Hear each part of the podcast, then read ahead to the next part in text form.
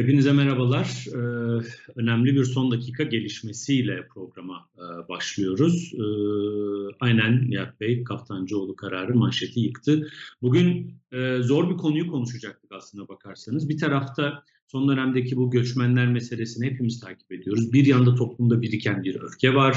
Bu öfkenin sebepleri tartışılır. Ne kadar gerçekçi sebepleri var, ne kadar e, psikolojik sebepleri var, ne kadar duruma bağlı, ne kadar siyaset kaşıdığı için bu tepki var. Bu tartışılır ama ortada bir tepki var bu vaka. Bu tepki nasıl yönetilmeli? Bunun karşısında nasıl bir tavır almalı?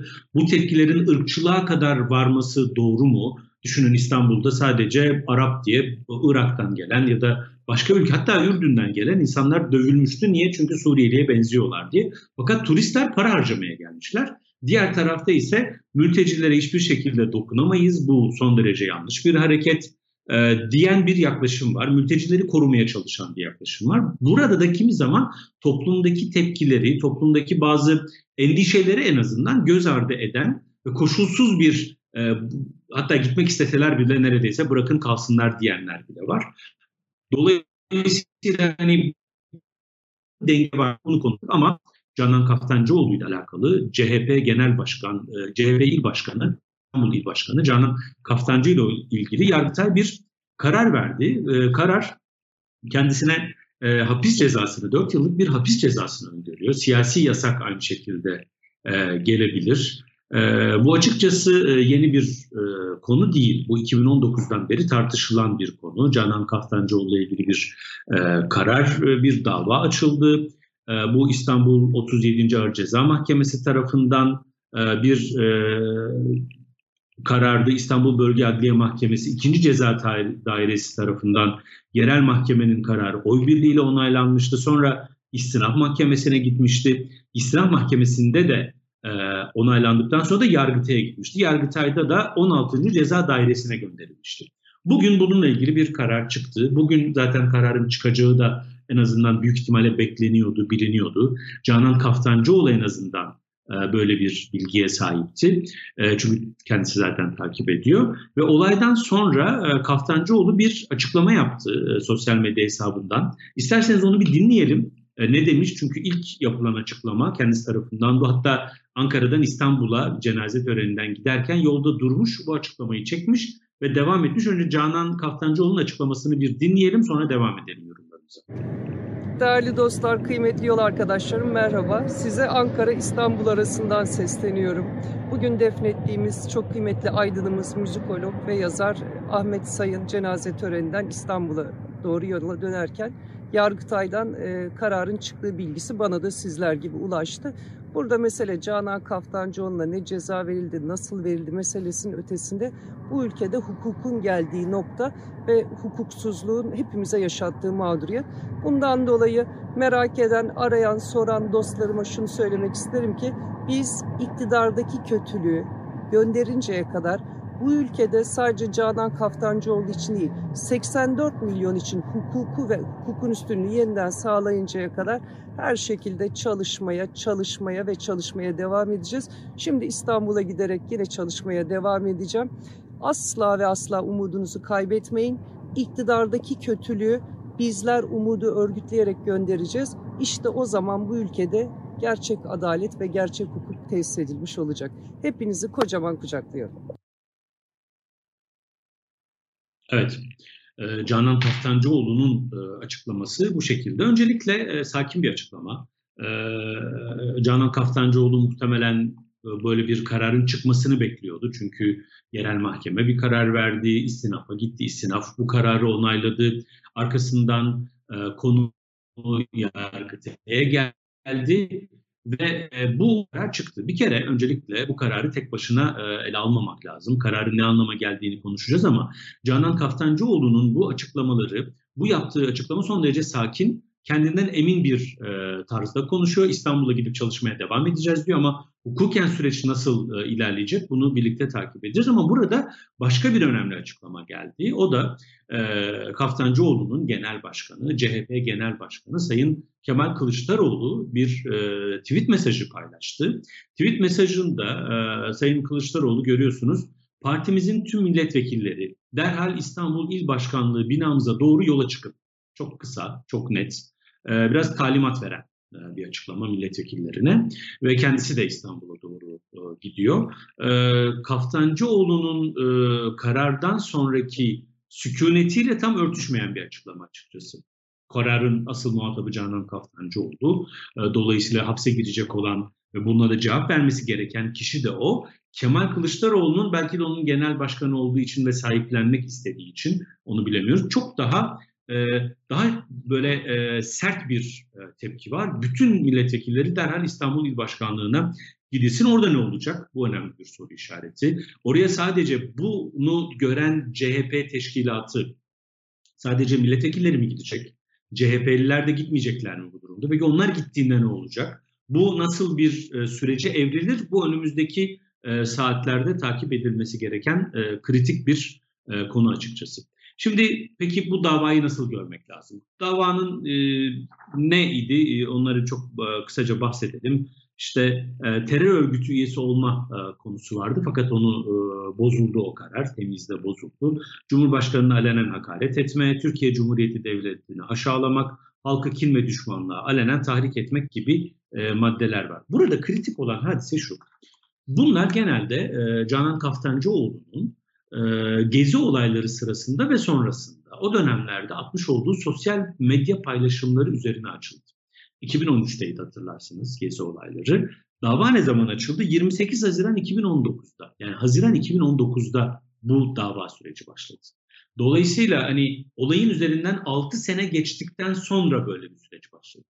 Ee, buradan hareketle bu konunun sadece bahsedilen suçların işlendiği ya da işlenmediği meselesi değil, siyasi bir e, süreç olduğunu ortaya koyuyor. Aslına bakılırsa Türkiye'de ne yazık ki son dönemde yargının bizatihi kendisi ve aldığı birçok karar siyasallaşmış durumda. Bugün Canan Kaftancıoğlu, Kaftancıoğlu ile ilgili verilen karardan sonra alınabilecek birkaç tane pozisyon var. Bunlardan bir tanesi sadece kararı Canan Kaftancıoğlu kişiyi tartışmak, konuyu tartışmak, olayı tartışmak. Fakat burada asılı e, ıskalamak gibi çok önemli bir hataya düşme problemi var. Çünkü mesele burada Kaftancıoğlu'nun ne yaptığı ya da ne yapmadığı değil. Biliyorsunuz kendisi İstanbul seçimlerinde e, e, Ekrem İmamoğlu'nun ve CHP'nin seçimi kazanmasının arkasındaki en önemli aktör olarak görüldü. Dava da ondan sonra açıldı. Eğer ortada bir suç varsa bunun o gün açılması gerekirdi. O gün bir karara bağlanması gerekirdi. Fakat 6 sene beklendi. Demek ki mesele Kaftancıoğlu'nun aktör olmasıydı. Kaftancıoğlu aktör olduktan sonra dava açıldı.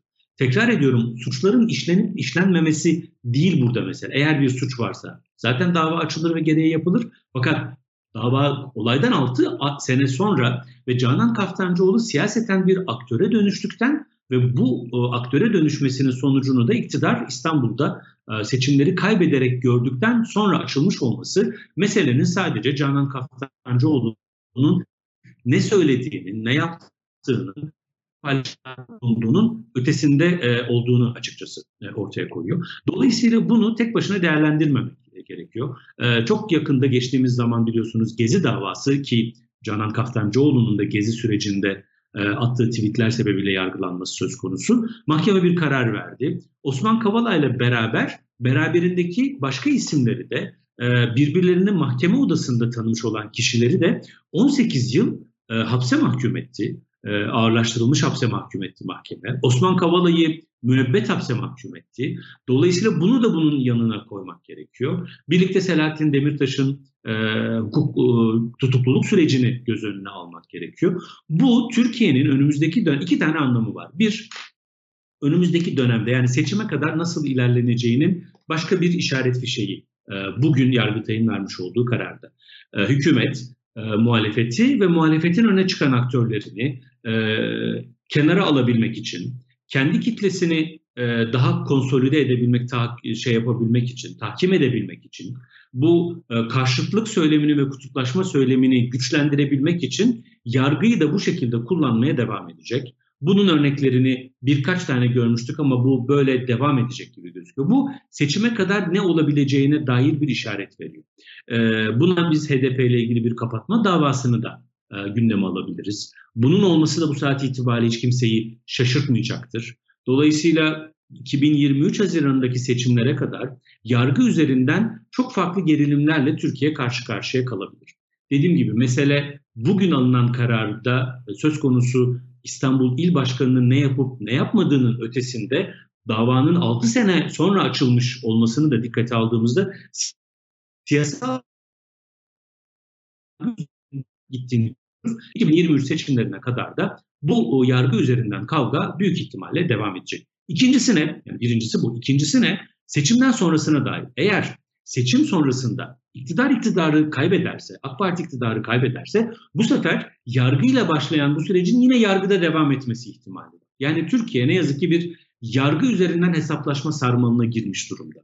Gücü eline alan e, yargı üzerinden süreçleri belirleme çabasında gücü kaybettiğinde bu sefer yeniden gücü alan yine yargı üzerinden kendi intikamını ve rövanşını e, alma sürecine giriyor. Özellikle seçimlerden sonra toplumda birikmiş özellikle yolsuzluklarla ilgili ve haksızlıklarla ilgili tepkiyi de göz önünde tuttuğumuzda hukuki bir hesaplaşmanın olması beklenebilir ve normal olan da bu zaten. Eğer bugün hukuk sistemi işlemiyorsa ve bu bir e, toplumda normalleşmenin de önünü açacaksa, bazı e, yolsuzluk soruşturmaları, siyasi suçlar adına ne derseniz siyasi suçun bizatihi kendisi aslında biraz tartışmalı bir konu. Ama bunlar eğer e, sorgulanması gerekiyorsa, hukuken sorgulanması gerekiyorsa bunun olması gerekiyor.